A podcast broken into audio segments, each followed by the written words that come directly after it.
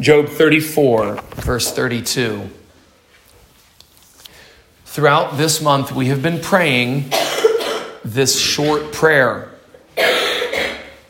It's on our slip of paper here that we're keeping accountable with. Do you have one? Are you using it? We're trying to keep accountable in our Bible reading, and right at the top, there's the prayer. Good job. So, are we praying this prayer? Let me ask if you've prayed this prayer, Job 34, verse 32, don't be ashamed, it's just us. If you've prayed this prayer, Job 34, 32, teach me what I do not see. If you've tried to pray that prayer this week, put your hand up. Who's tried? Okay. Well, it's the 20, what is today? The 25th? 25 today? Today's the 25th. We still have six days left today and five more days in the month. I want to encourage you pray the prayer. Job 34, verse 32. Teach me what I do not see. If I have done iniquity, I'll stop. Show it to me. This morning, I come to the fourth sermon from this verse. Do you remember the other three? Here they are. The first one What must we learn? We must learn what we do not see. So, the first sermon, I talked about what kind of things do we not see. Do you remember some of the things I said? You don't see the, sin, the sins that you are doing by habit. You don't see those sins. Those are things you're, you're blind. It's just your habit. Have you ever seen someone who's always getting angry? You ever seen someone like that? Uh, raise your hand. Have you ever seen someone who gets angry? They just do it by habit. Do they realize that they are getting angry? Probably. You say, hey, you're angry. No, I'm not. They, they don't see the sin because they're doing it by habit. What are some other things we don't see? Sins of our youth. We did this when we were young. We forgot about it. What are some other sins? Sins that are good commands we just ignored. Like there's a command to fast. How many of us, I won't ask you to raise your hand, don't, do not raise your hand. How many of us in 2022 have lived nine months and we have not fasted and prayed? It's a command in the Bible. Did you skip any meals this year with the goal, I'm going to pray? It's a command. Uh, what about what about praying for the government? Well, if you come to this church, you do it with me on Sunday morning. But if you don't come to this church, are you, are you breaking that? Those are the things that we do not see. And I gave 20 some examples in the first sermon. So, what must we learn? The first sermon was we must learn what? The things that we do not?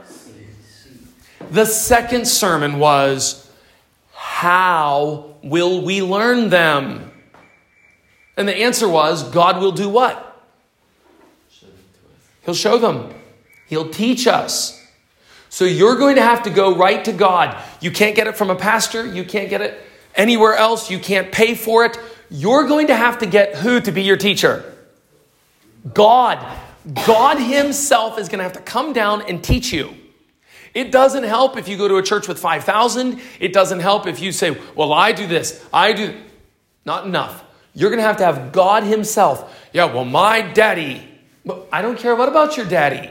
If God doesn't teach you, you can't get it. So that was the second sermon. God Himself is going to have to teach you. Do you remember the third sermon last Sunday? It was last Sunday night. Who must be taught? God has to do the teaching. He has to show us the things that we cannot see. And last week we talked about who has to be taught. Do you remember who has to be taught? Ourselves, like Job. Who else has to be taught?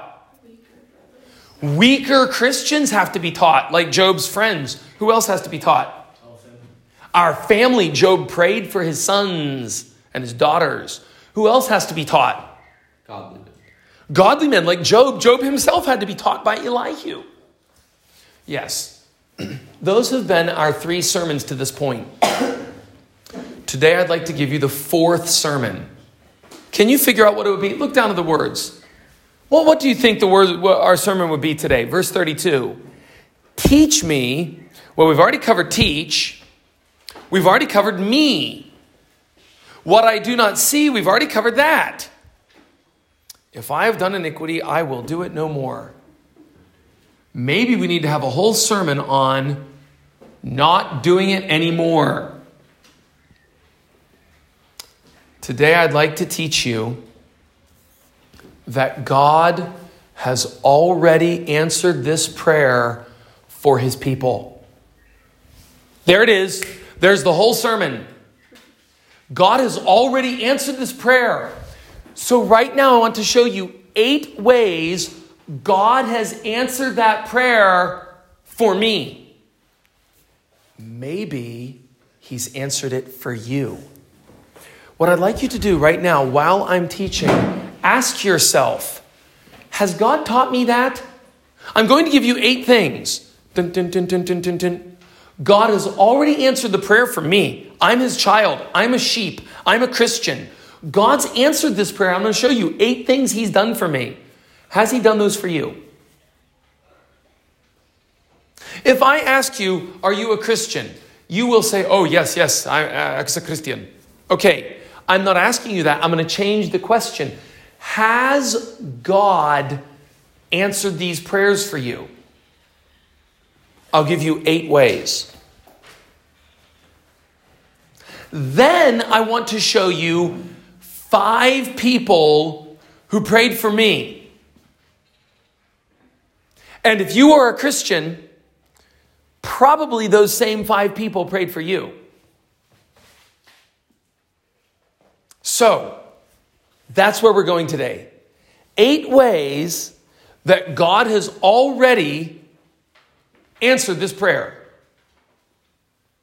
And then five people who prayed that prayer and God heard them and God answered. Let's try it.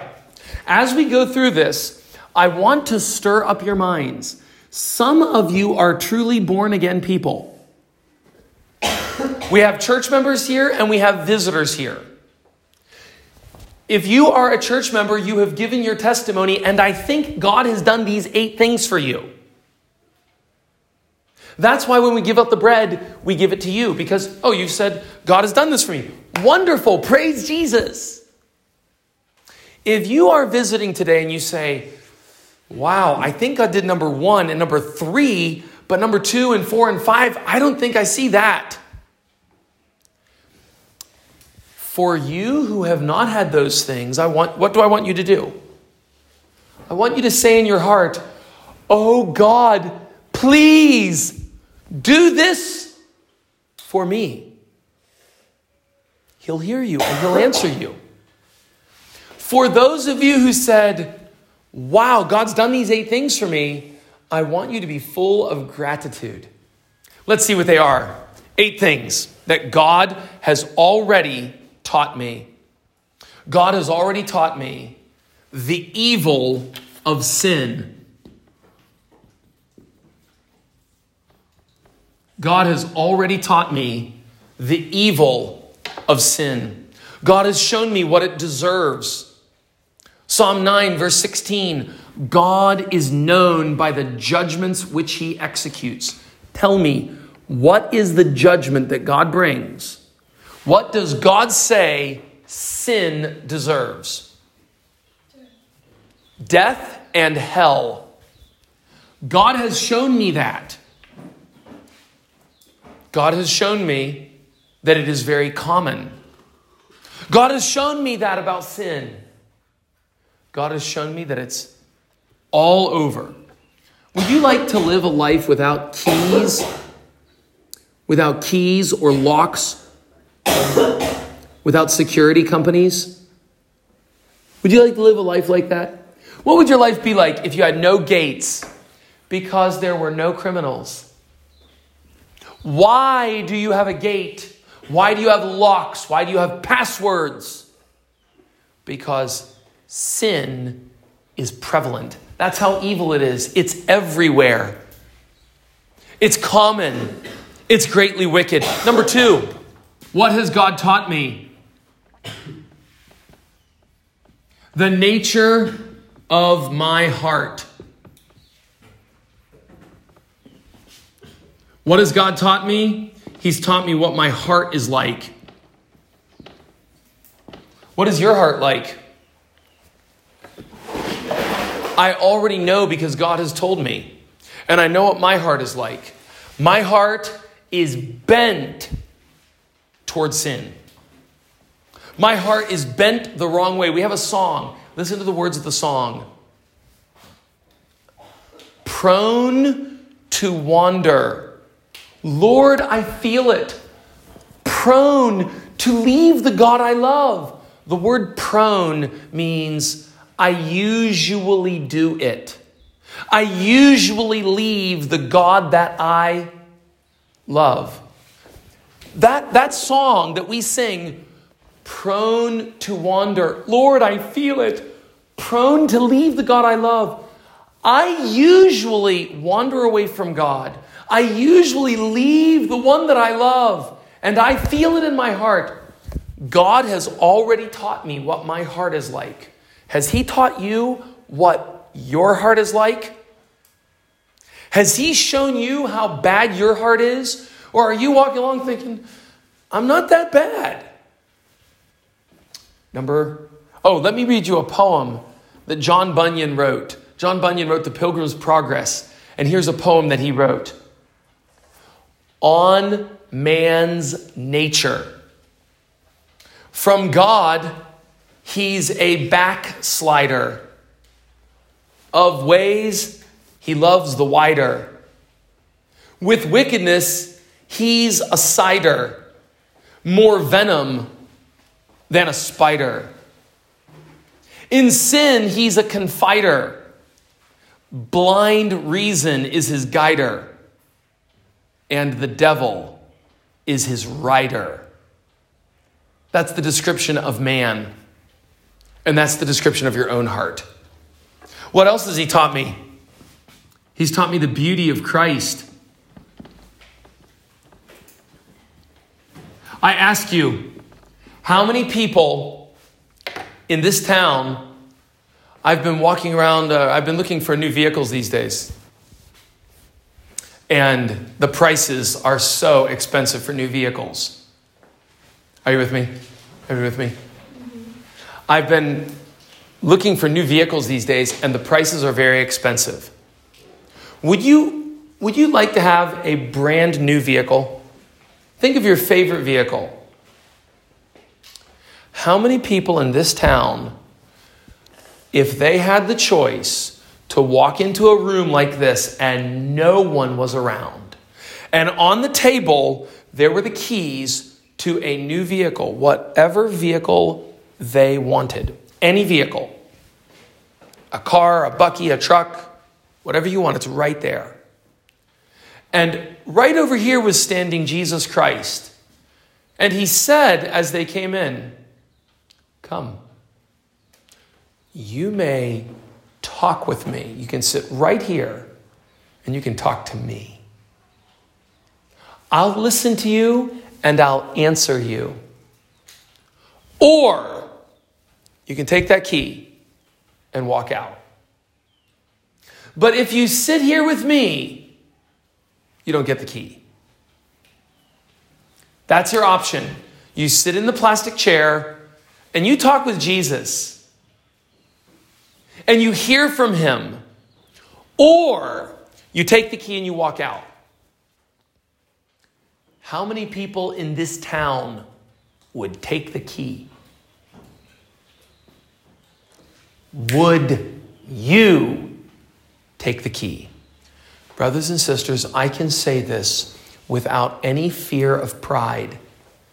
If I walked in that door, I would sit in the chair and take my Lord Jesus.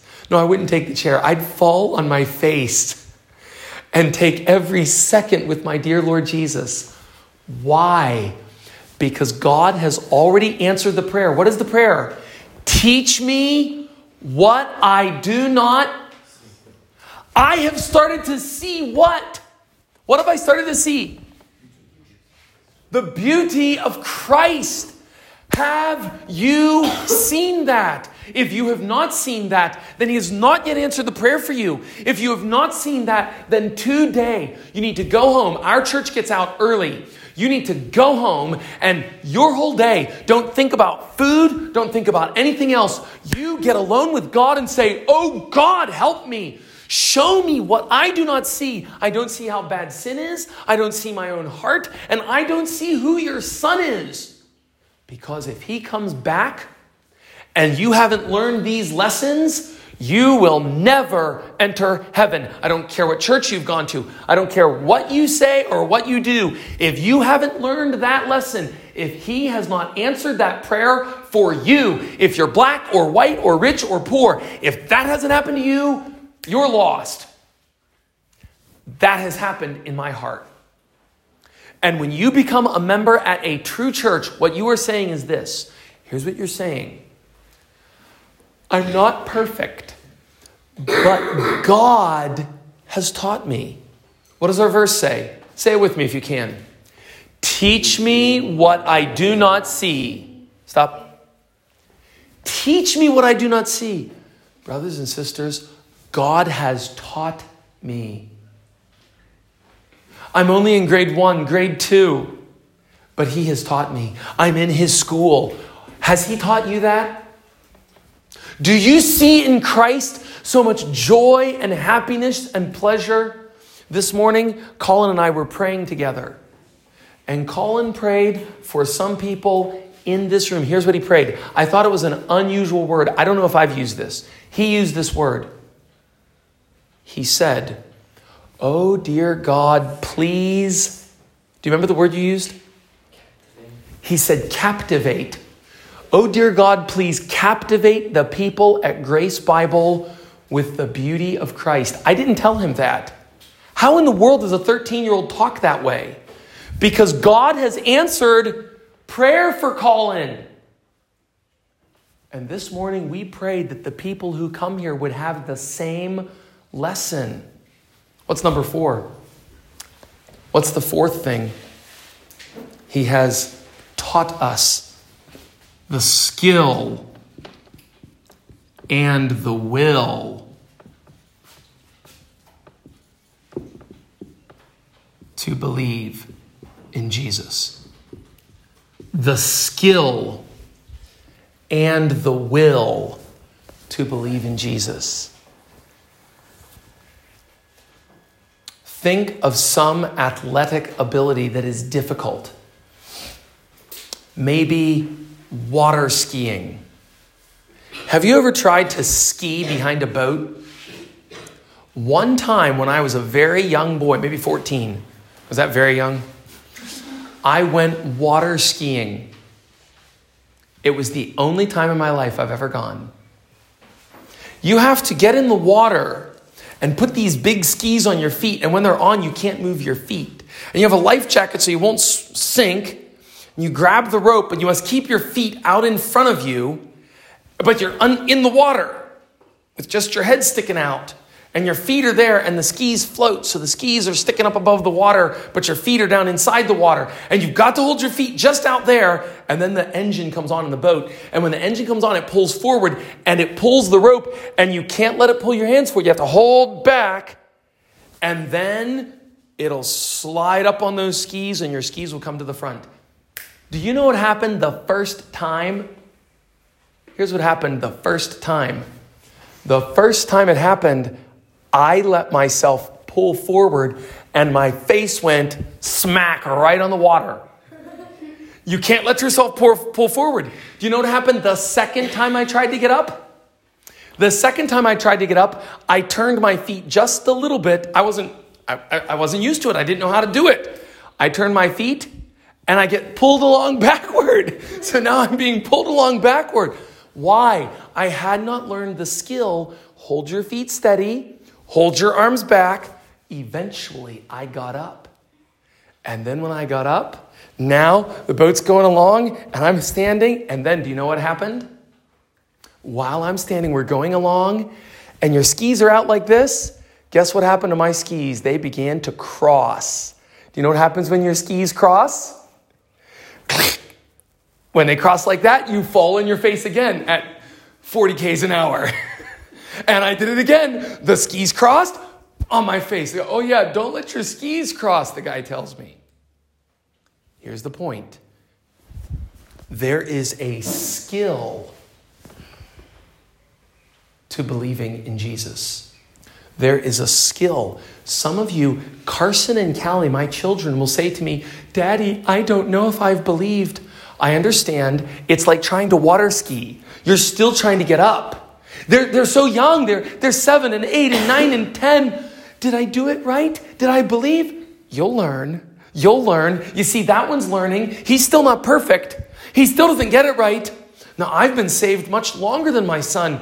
I'm, I'm more accustomed to it. I'm used to it. In fact, the guy that drove the boat that day that I went, he wanted to show off. So after my brother and I had fallen over, do you know what he did?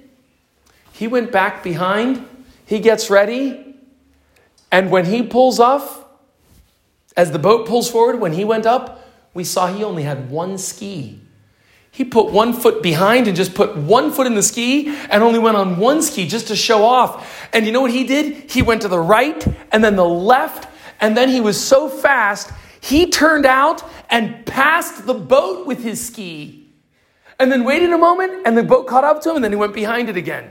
And I thought, wow, I'll never be that good. Let me ask you has he taught you the skill of believing in Jesus? It's not like riding water skis, it's not like riding a bike, but it is a skill. And some of us do not know how to do that skill, but some of us know because we have been what? taught. I had a teacher teach me how to do that. Has the teacher taught you? Have you learned how to? Here's the words that Paul the Apostle uses. Has the teacher taught you how to lay hold of Christ? To hold on to Him? What's the fourth lesson? Number five, I'm sorry, the fifth one. To understand, enjoy, and obey the Bible. To understand, enjoy, and obey the Bible. God has taught me that. I love reading the Bible. Let me ask do you enjoy it? Do you understand it? When you read the Bible, is it difficult for you? There's a man that I'm evangelizing even now, and he says, when I try to read the Bible, this is what he says I can't understand it. He says this, he'll even use this. It's like a different language. Do you feel that way when you read the Bible? Do you feel like, wow, it's like it's like Zulu. I don't know Zulu. Do you feel that way? Do you feel like it's a different language? You see, the Bible would be a different language unless what? God taught you. Psalm 119, verse 18 Open my eyes to behold, to see wonderful things out of your law. Has God taught you to see wonderful things out of the Bible? Number six, what things have we been taught? To live more and more like a Christian. To live more and more like a Christian. Has He taught you that? Is He changing your life so that you live more and more? I'll tell you this, I've mentioned this before. My life is so controlled by my religion that one of my sons said to me, I can't remember if it was Caleb or Carson or Colin, said, Dad, I cannot imagine not being a Christian. I can't even imagine not going to church two times on a Sunday. We're so used to going to church. We go to church three different times. I'm not bragging, I'm just saying what we're accustomed to doing. We go Sunday morning, Sunday afternoon, Sunday night because we're trying to plant churches. And the kids are saying, Dad, I can't even imagine going to church just one time on a Sunday and not going to church on a Sunday. It's, I, Wow. All of our lives are arranged around Christianity. Why? God taught me. There is a danger if I give a personal example of someone saying, Well, you're talking about yourself. I want to rather say, I'm talking about who? What God has taught me. What has He done? He has taught me to live like a Christian. And I think that's important because I don't want you to say, oh, I couldn't live that way. I couldn't. No, you can live this way and even more because in so many ways I need to be more like Christ. Brothers and sisters, has He taught you to live like a Christian? Number seven. oh, have I lost one? Which one did I skip?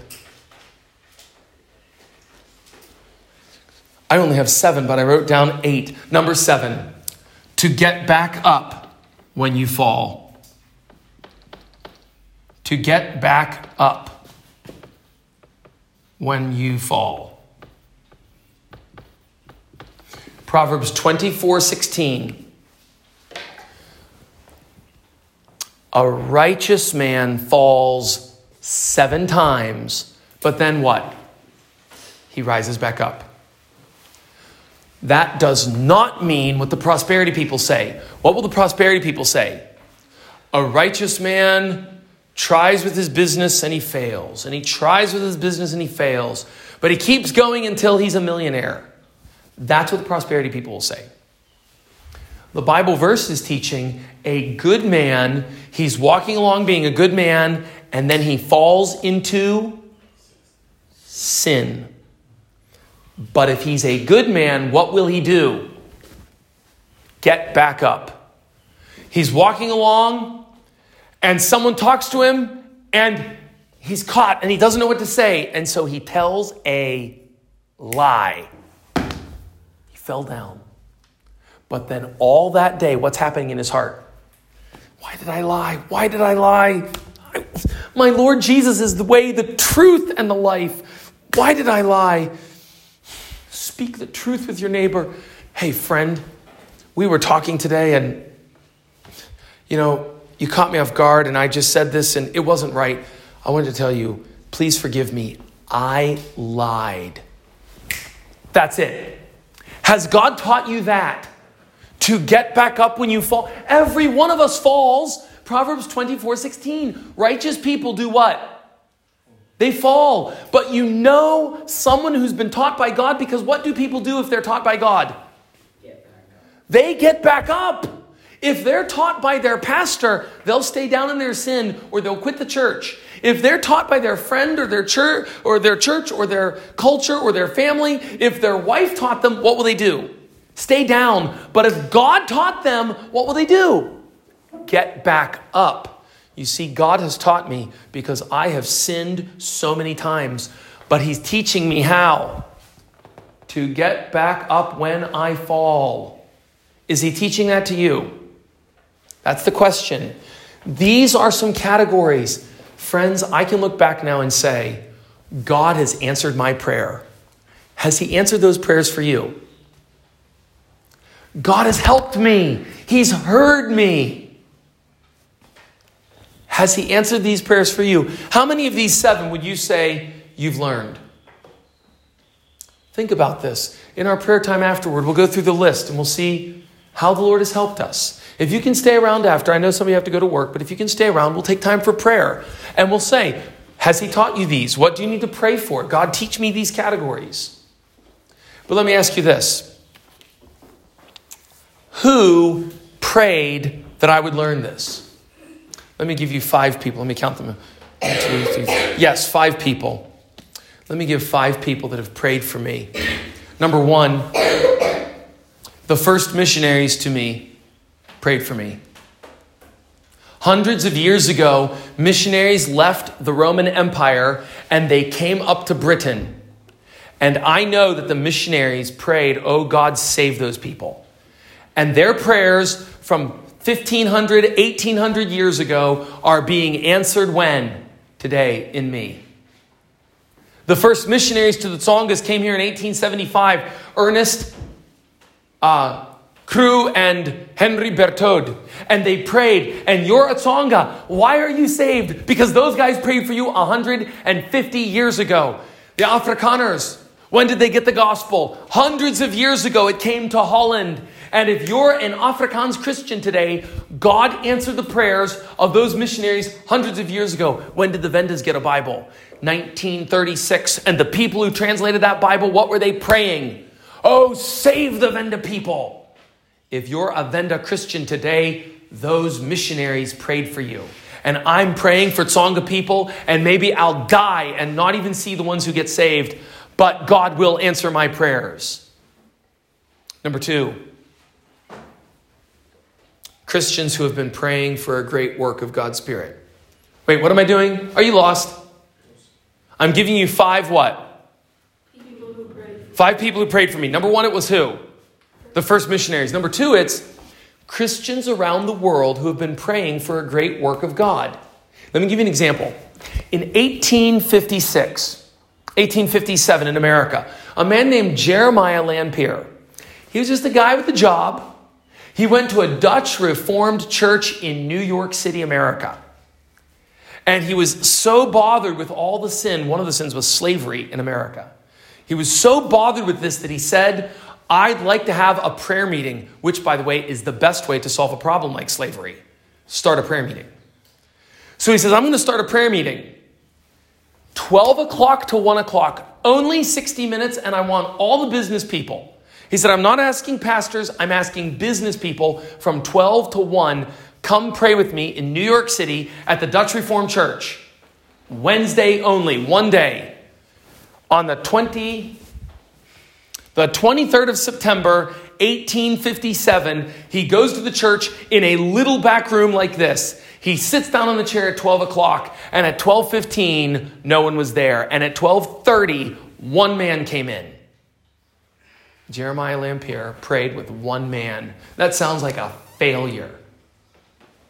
The next week they met and there were 20. On the third week there were 40 and they could not fit in the room. Within six months, they had so filled the room they had to use the church. And it spread out to other churches in New York. Within one year, 12 months, all across America, there were businessmen's prayer meetings from 12 to 1. They had someone in every place with a bell, ringing a bell if you went over five minutes. Because they said there's so many people, you can say whatever you want, but you just start prayer, and after five minutes, we have one guy with a clock. After five minutes, ding, ding, ding, stop. 12 o'clock to 1 o'clock. If you have to leave early, you can leave early. If you come late, you come late. Guess what happened? Over 2 million people were converted in New York City. In Atlanta, 50% of the police in 1858 went home and took other jobs. It wasn't defund the police, there was no more crime. The, the police chief in Atlanta in 1858 said, Our crime has reduced so much that we really don't need policemen anymore because of the prayer meetings in the city, and so many people were converted. In Ireland, the Presbyterians heard about it, came across the wave. It takes you two months to get across the ocean in those days, and it's dangerous. They left Ireland, got on a boat, came across, and listened to the Dutch Reformed people pray for an hour. And they said, This is so amazing. We're going to do it. They went back to Ireland and did it and saw revival in Wales another country by Ireland. Wales went up to Ireland, watched how Ireland did it, and the revival spread to Wales. Do you think those people were praying only for New York? I know they weren't. They were praying for all the ends of the earth. Why do you think you're a Christian today? Because people in New York in 1857 got around on their lunch break, and one guy like you decided from 12 to 1, I'm going to pray. And the first week it was one guy. And he did not say, oh, one guy, ah, it was failure, let's quit. He kept going and he prayed And God began saving people. And from that revival, actually, hundreds and thousands of missionaries were sent out from America. In fact, I am a missionary sent out from America in an answer to the prayers in 1857.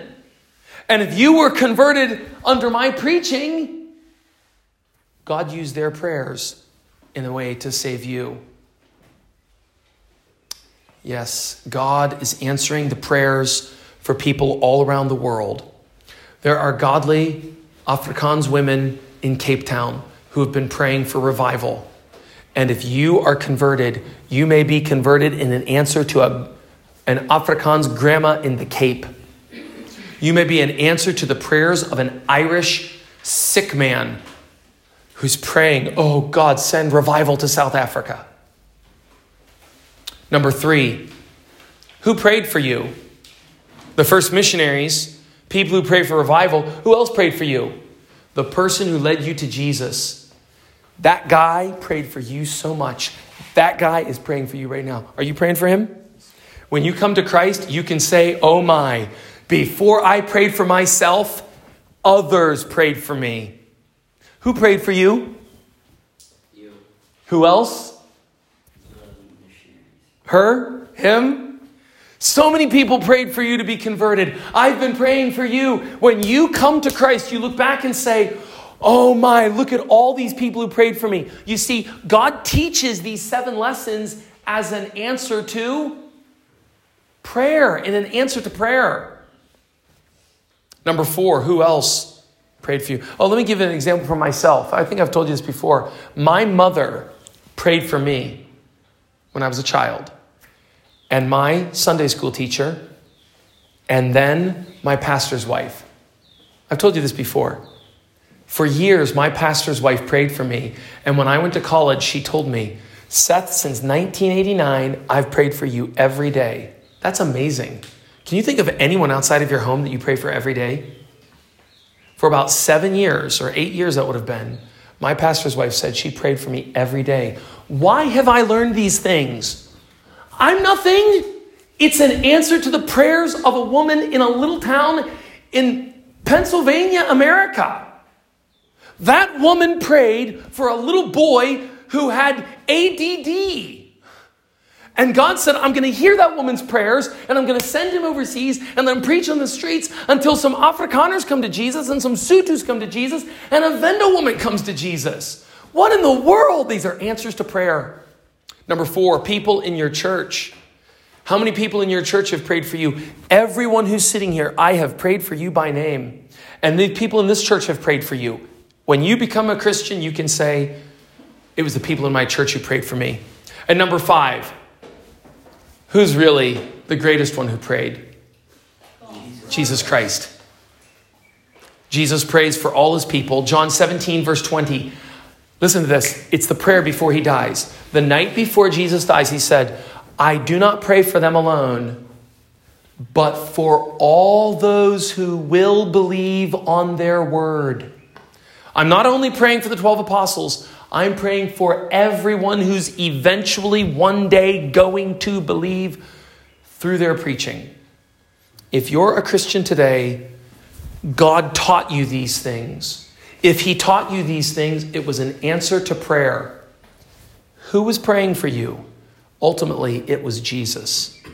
Psalm 2, verse 8 the Father tells the Son, Ask of me, and I will give you the heathen for your inheritance. Who are the heathen? You.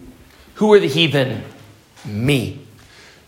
God answered Jesus' prayer by taking me, one of the heathen, and putting me in Christ and teaching me all these things. So, two effects should happen to us. If God has taught you this, then two things should happen to you. Number one, it should make you very, very happy, very grateful, very joyful. Listen to some of these verses. Let me ask Are these verses ever hard for you? Are these ever hard? Here's a verse Rejoice in the Lord always. Is that hard for you? Tsakani. Takarani cosini. Misiote. Commons. Commons blij? Commons blij wissen die hier. Let, us rejoice in the Lord. Is that ever hard for you? Of course it is, because life is difficult. Ah, but if you know God is teaching me, God is answering prayers, then you should be filled with gratitude. And the opposite is true. If you look up here and you say, Well, I don't know about that one, I don't know about that one, I don't know about that one, I'm not sure about that one. If you're not sure that God has taught you, how should you feel? Frightened? unhappy, worried. You should feel that way. You see, the prosperity gospel says, oh, just be happy, be happy, be happy. No! There's even a magazine called Joy. You should be joyful if He has taught you these things. But has He taught you that? If He hasn't taught you those things, you should be frightened, unhappy, fearful. But if he has taught you those things, then what can give you a bad day? Well, the kids are sick. if he's taught you this, he's using the sickness of the kids to take you all to heaven. There's two effects that this should bring. Number one is gratitude, joy, happiness. Paul says, In everything give thanks. How can you give thanks for everything? Well, if He's taught you this, then you can give thanks. I will bless the Lord at all times. His praise will continually be in my mouth. Christians ought to be the most grateful, happy, joyful people. Why? Because He's taught them. He's done this over and over and over. I am nothing, but He has done this for me. He answered the prayers of other people. When I was dead and disinterested, He did that. Before I loved Him, He loved me. Before I prayed, He prayed for me. Before I could learn anything, He taught me.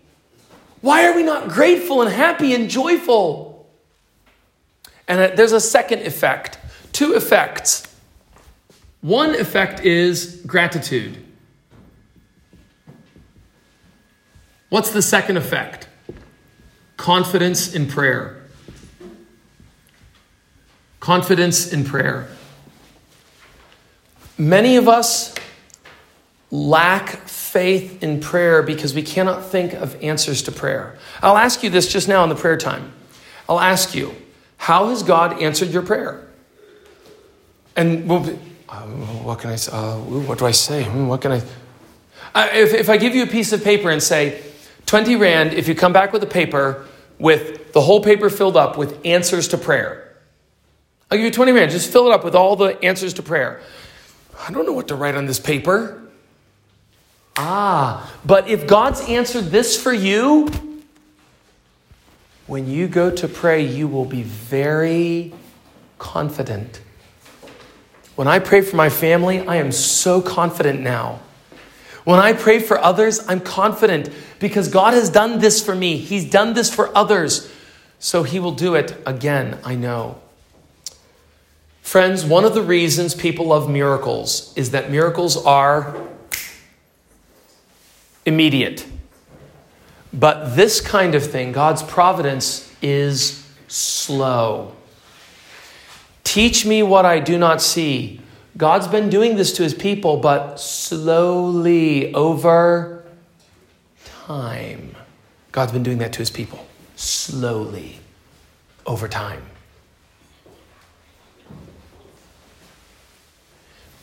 The goats don't want this. Goats will come into this church once, they'll hear, oh, there's an American preaching. They come to the church once, they leave. They hear the kids, oh, look at those kids, listen how they sing. Oh, they come twice, then they leave. Oh, come back Sunday morning, Sunday night, then they stand up and give my testimony, then they. But true Christians, they understand God works slowly over time. And they look at this and say, This is what I want. I want that. I want God to teach me. I'm not interested in the immediate miracle. I'm interested in the slow, steady work over time.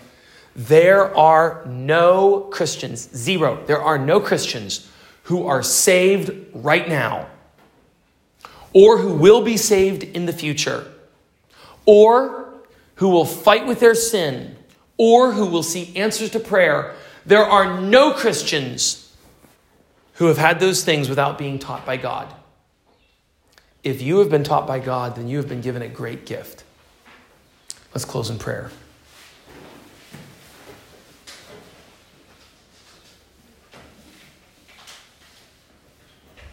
Oh, dear Lord Jesus, thank you for praying for us, for those who are not yet confident in Christ, who do not have the skill of believing, of laying hold of the Son of God.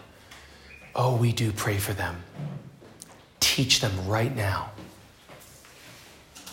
Begin in them the education process. Convert them Give them new hearts, new hungers, new desires. Give us gratitude. Teach us to repent of ingratitude. Teach us to repent for neglecting to even think about the good things you've done for us. When so many people fall away, we have persevered because you prayed for us. Oh, forgive us, Lord Jesus, for not counting this as a gift beyond all gifts. In Jesus' name, amen.